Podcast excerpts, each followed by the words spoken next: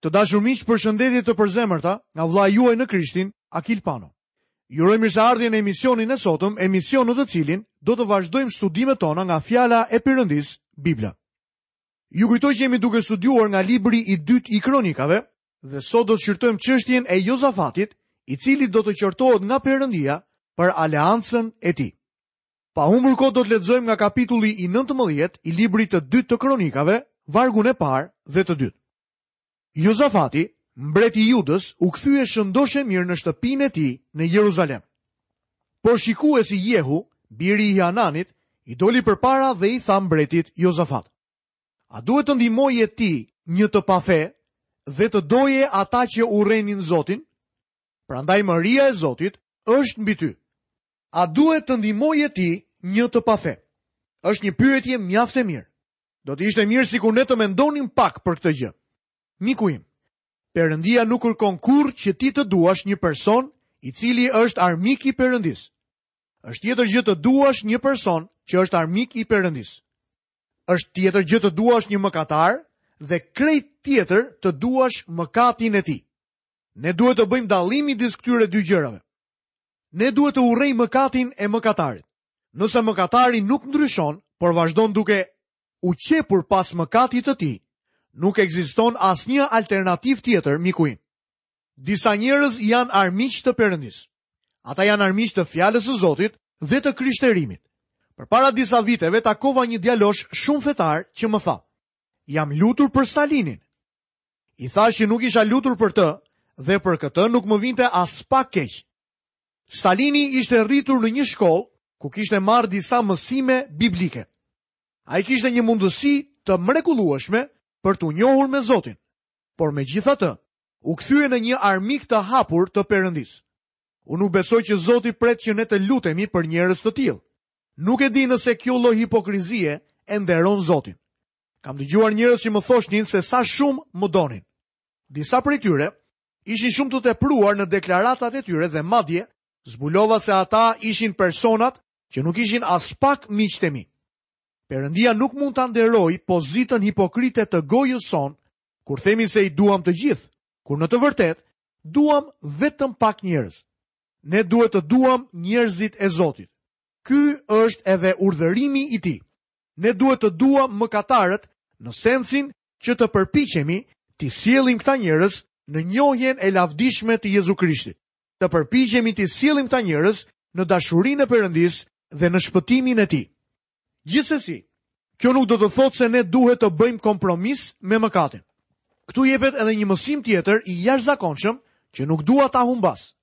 Perëndia nuk i dërgoi Jozafatit Jehun përpara se të shkonte për t'u bashkuar me Ashabin dhe Jezebelin. Në këtë kohë, ai nuk dërgoi asnjë për t'i dhënë një mesazh të vogël në lidhje me ndarjen mënjanë. Jozafati ishte një njeri i Perëndisë. Ai bëri gabimet e tij.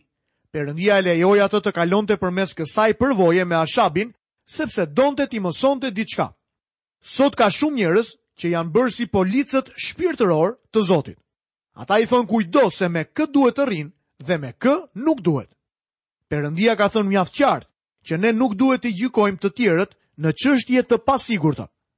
Kini parasysh se njerëzit nuk do të dalin në gjykim para nesh. Kush je ti që gjykon shërbyesin e tjetrit? A qëndron mbi këmbë ose rrëzohet, është punë e Zotit të tij. Por ai do të qëndrojë sepse Perëndia është i zoti ta bëjë atë të qëndrojë në këmbë. Citimi marrë nga letra drejtuar Romakëve, kapitulli 14 dhe vargu i 4. Ne biem vazhdimisht në gabimin e kritikimit të të tjerëve, sepse ata nuk janë aq të veçuar sa mendojmë ne se duhet të jenë. Pak më sipër pamë se Perëndia është në gjendje ta bëjë njeriun që të qëndrojë në këmbë. Nëse ke besim personal në Jezu Krishtin, Perëndia është ai i cili do të të mbajë. Një ditë, unë dhe ti do të japim llogari përpara Zotit Jezu Krisht secili prej nesh për jetën tonë. Ai është Zoti im. Zoti Jezu Krisht gjithashtu është Zoti yt. Ti do t'i japësh atij llogari.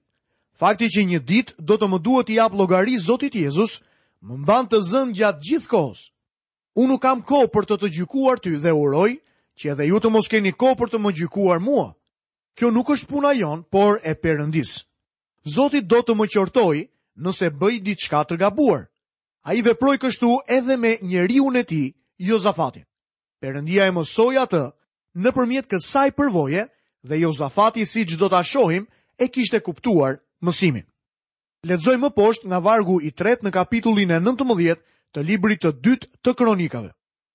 Megjithatë, janë gjetur tek ti gjëra të mira, sepse ke hequr nga vendi asherothët dhe zemra jote është përpjekur për të kërkuar Perëndinë.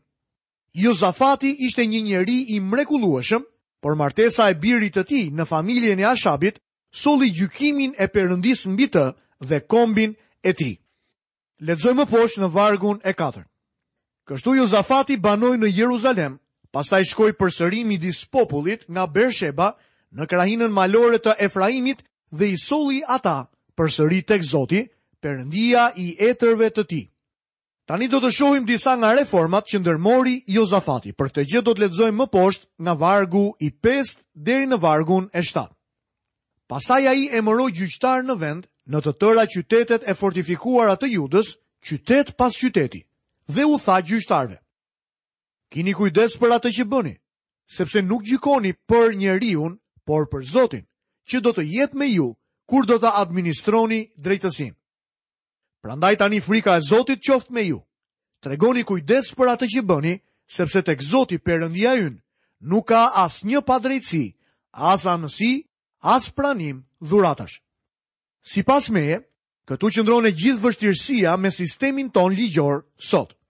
Kur në fronin e gjykimit ulet një njeri jobesimtar ose e thënë ndryshe, i pafe, atëherë ai nuk ndjen përgjegjësi përpara Zotit. Ai është një gjyqtar i rrezikshëm pavarësisht se cili është. Ai është një gjyqtar i rrezikshëm sepse ka shumë vese.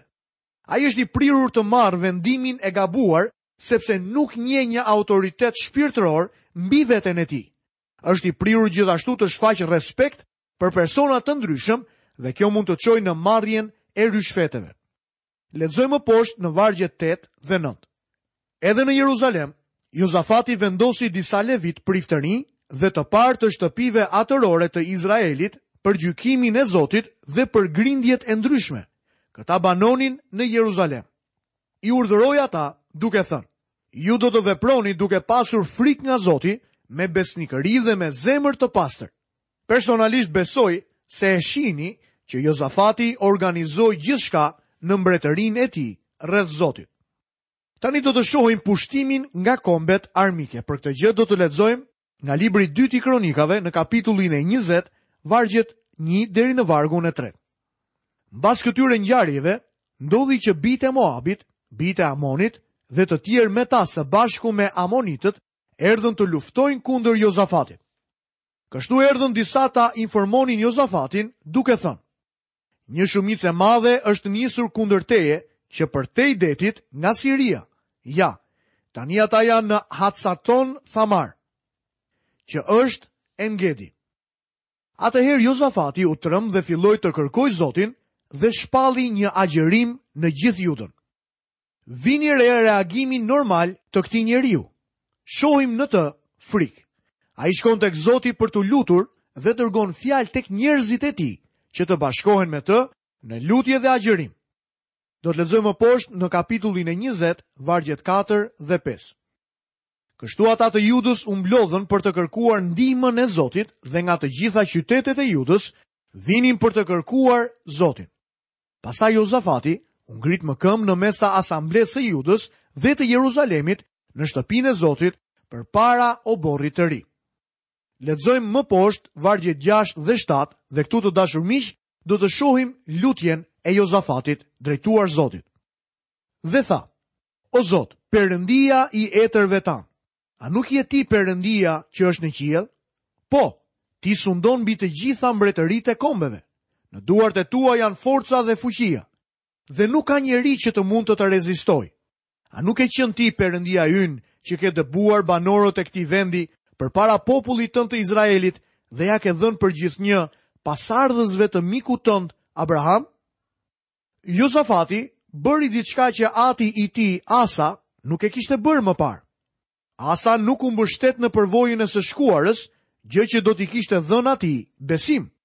Ndërsa Josafati, duke e ditur atë çfarë kishte premtuar dhe kishte përmbushur Zoti në të shkuarën, mbështetet në këto momente në lutjen e tij, në premtimet e Zotit.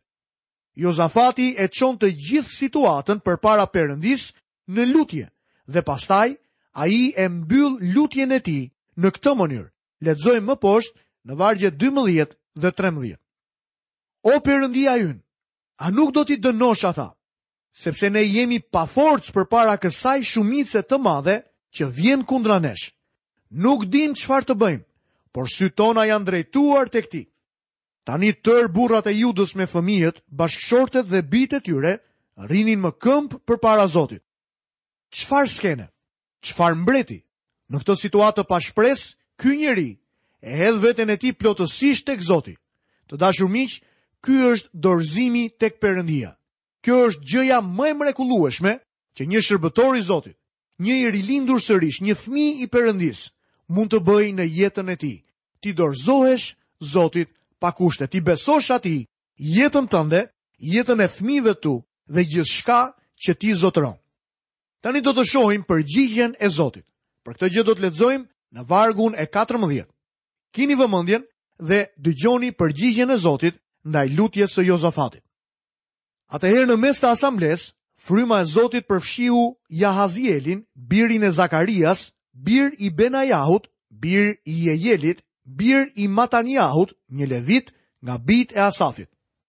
Vini re se sa shpesh përdoren gjenealogjitë në Shkrimin e Shenjtë për të identifikuar profetët ose ndonjë njeri tjetër që del në faqet e Biblës. Kjo gjë është mjaft e rëndësishme. Pyes veten nëse e dini se kush ishte stërgjyshi dhe katragjyshi juaj. Cila është trashëgimia shpirtërore e familjes tënde? Unë për shembull nuk e di, por këta njerëz mbanin gjenealogji tepër të sakta. Dëgjoni fjalët e Jahazielit, ai në këto momente është zëdhënësi i Zotit. Do të lexojmë më poshtë në të njëjtin kapitull, pra kapitulli 20 i librit të dytë të Kronikave, vargun e 15. Dhe ky tha: Dëgjoni ju të gjithë nga Juda, ju banorë të Jeruzalemit dhe ti o mbret Jozafat. Kështu ju thotë Zoti: Mos kini frikë dhe mos u trondisni për shkak të kësaj shumice të madhe, sepse beteja nuk është e juaja, por e Perëndisë. Shpesh më duhet t'ia kujtoj vetes time këtë gjë. Është mjaft e lehtë të harroj që shërbesa që më ka dhënë Zoti është e tija dhe jo e imja. Shpesh veproj sikur të jetë e imja dhe pa e kuptuar marr vendin e Zotit. Mbart mbi supe barrën dhe përballem me probleme dhe shqetësime nga më të ndryshme. Më duhet të kujtoj shpesh veten time se kjo është puna e Perëndisë. Dhe meqenëse është e tija, e them këtë me respekt, atëherë ai duhet të merret me zgjidhjen e problemeve. Sekreti i lutjes është të shkosh tek Zoti me besim. Një himn thotë diçka mjaft të bukur. Çoje barrën tënde tek Zoti dhe lëre atje. Problemi im është se unë nuk e lë dot atje. Unë i nxjerr të gjitha problemet e mia përpara Zotit dhe pastaj i mbledh sërish, i fus në një thes dhe i hedh në shpinë. Kështu largohem sërish me barrën që kisha më përpara mbi supet e mia. Sa i mrekullueshëm që është Zoti! Ai thotë, mos ki frikë, mos ki frikë, Jozafat. Beteja nuk është e jotja. Ti nuk mund të luftosh, ajo është e imja. Shpesh e gjej veten time në situata nga të cilat nuk mund të shpëtoj dot. Zoti thotë, ma jep mua atë gjë. Unë do të kujdesem për të. A nuk do të ishte e mrekullueshme sikur të mësonim ta hidhnim barrën tonë tek Zoti, ashtu siç bëri Jozafati? Tani në këto momente barra mund të jetë e gjithçfarëlloji në jetën tënde. Mund të jetë një problem financiar, mund të jetë një problem shëndetësor, Mund të jetë një problem në marrëdhënien brenda në familjen tënde, në kishë apo në punën tënde. Hidhe barrën tënde tek Zoti. Zoti Jezus tha, hidheni barrën tuaj tek unë, o ju të rënduar dhe të munduar, dhe unë do t'ju jap shlodhje. A nuk është e mrekullueshme të dëgjosh Zotin, i cili në këmbim të lodhjes, në këmbim të barrave të tua, është në gjendje të të japë shlodhjen dhe paqen e tij. Do të lexojmë më poshtë në vargun e 20. Mëngjesin vijues u çuan shpejt dhe u nisën për në shkretëtirën e Tekoas.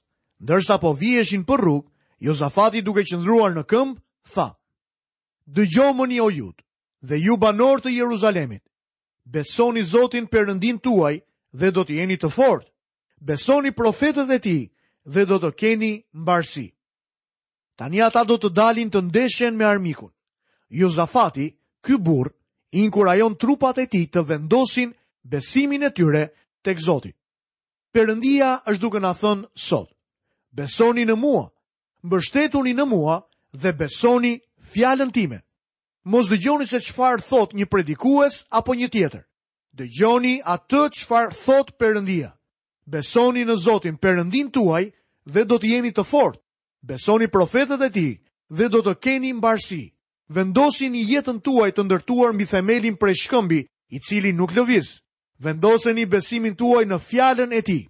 Zoti Jezus tha, Qielli dhe toka do të kalojë, por asnjë presje, asnjë pikë e ligjit nuk do të bie kurrë poshtë për jetë. A nuk është e jashtëzakonshme të shohësh që ti ke mundësi ta ndërtosh jetën tënde mbi një themel të sigurt? Ky themel është shkëmbi i shpëtimit tonë. Ai është Krishti. Lexojmë më poshtë në vargun e 21. Pastaj pasi u këshillua me popullin, caktoi ata që duhet t'i këndonin Zotit dhe duhet ta lëvdonin për shkëlqimin e shenjtërisë së tij, ndërsa ecnin përpara ushtrisë dhe thonin, Kremtoni Zotin sepse mirësia e tij zgjat përjetë. Kjo ishte një mënyrë e pazakontë për të organizuar një ushtri. Jozafati nuk nxorri bombën atomike, vetëm sa organizoi korin të dilte përpara dhe të lavdëronte Zotin sepse mirësia e Perëndisë zgjat përjetë. I gjithë ky kapitull është mjaft emocionues. Vini re se çfarë ndodhi. Zoti u dha atyre fitoren. Zoti fitoi betejën për ta. Por në të njëjtën kohë, duhet të kuptojmë që njerëzit e Zotit iu bindën porosive dhe urdhrave të tij. A nuk është fantastike të ngresh duart e tua lart dhe në momentin kur duart e tua janë të lodhura të këputura dhe ti nuk ke forcë t'i ngresh lart? A nuk është e jashtëzakonshme të mendosh që nëse ti i ngren duart e tua lart duke adhuruar Zotin edhe në mes të shqetësimeve, edhe në mes të problemeve, edhe kur je i rrethuar nga njerëz të cilët nuk të duan, edhe nëse ti ndihesh që je brenda një tuneli të errët, Ngri duart e tua lart dhe adhuro Zotin sepse në fakt Perëndia jo vetëm që do ta konsiderojë lavdërimin dhe adhurimin tënd, po Ai do të luftojë për ty. Ai do ta fitojë betejën tënde. Do të lexojmë më poshtë dhe do të shohim se çfarë ndodh në vargun e njëzet e gjashtë. Ditën e katërt u mblodhën në luginën e bekimit ku bekuan Zotin. Prandaj ky vend quhet lugina e bekimit edhe sot. Lugina e bekimit në origjinal është lugina e Berakeahut. Ky emër është përdorur si emër për kishën nga disa kisha të ndryshme. Ky është një emër shumë i mirë dhe do të thotë vendi ku bekohet Zoti ose vendi ku lavdërohet Zoti. Çdo kishë duhet të jetë një kishë beraka, një kishë e cila është një vend ku adhurohet Perëndia. Lexojmë pa humbur kohë nga vargu 27 deri në vargun e 30. Pastaj tërë njerëzit e Judës dhe të Jeruzalemit me Jozafatin në krye u nisën me gëzim për t'u kthyer në Jeruzalem, sepse Zoti u kishte dhënë shkas të gëzohen mbi armiqtë e tyre. Kështu hynë në Jeruzalem me harpa, me qeste dhe me bori, dhe u drejtuan nga shtëpia e Zotit. Tmerri i Zotit ra mbi të gjitha mbretëritë e vendeve të tjera, kur mësuan që Zoti kishte luftuar kundër armiqve të Izraelit. Mbretëria e Jozafatit qe e qetë, Perëndia i tij, i dha paqe rreth e qark. Zoti jep çlodhje dhe paqe. Kombi nuk e ka mësuar akoma këtë gjë. Ne mendojmë se vetëm nëse bëjmë ndonjë marrëveshje apo aleancë do të shpëtojmë nga lufta. Deri tani kemi qenë pjesë e dy luftrave botërore për të sjellë paqe në botë dhe gjithçka që kemi nxjerrë ka qenë vetëm luftë. A e dini pse? Sepse Zoti nuk na ka dhënë paqe botës. Ajo nuk po i beson princit të paqes që është Krishti. Kjo është arsyeja. Kapitulli mbyllet me aleancën tregtare të Jozafatit me djalin e Ashabit, që iu referuam më sipër. Perëndia nuk mund ta bekonte këtë aleancë me birin e pafe të Ashabit. Edhe pse Jozafati ishte një mbret i madh, ai nuk ishte i përkryer. Zoti tha se ai nuk u largua prej tyre duke bërë atë që është e drejtë në sytë e Zotit. Tani do të lexojmë më poshtë në vargun e 33. Ky do të jetë dhe vargu i fundit në studimin për sot. Megjithatë, vendet e larta nuk u hoqën sepse populli nuk e kishte akoma zemrën të kthyer në mënyrë të qëndrueshme nga perëndia i etërve të tyre. Idhujtaria është rënia e fundit e një kombi. Të dashur miq, këtu kemi mbërritur në fundin e studimit për sot. Ju kujtoj që në emisionin e ardhshëm do të nisim studimin tonë nga kapitulli i 21 i librit të dytë të kronikave. Në këtë kapitull do të shohim braktisjen dhe rënien në mëkat të popullit të Zotit. Do të mbërrijmë në një pjesë të fjalës së Zotit që në shumë kuptime është e ndërlikuar. Arsyeja është mëkati, sepse mëkati është gjithmonë i komplikuar. Pra deri në studimin e herës së ardhshme, nga vëllai juaj në Krishtin Akil Pano, paçi të gjitha bekimet e Perëndisë dhe paqen e tij në jetën tuaj. Bashkë mirudëgjofshim në emisionin e ardhshëm.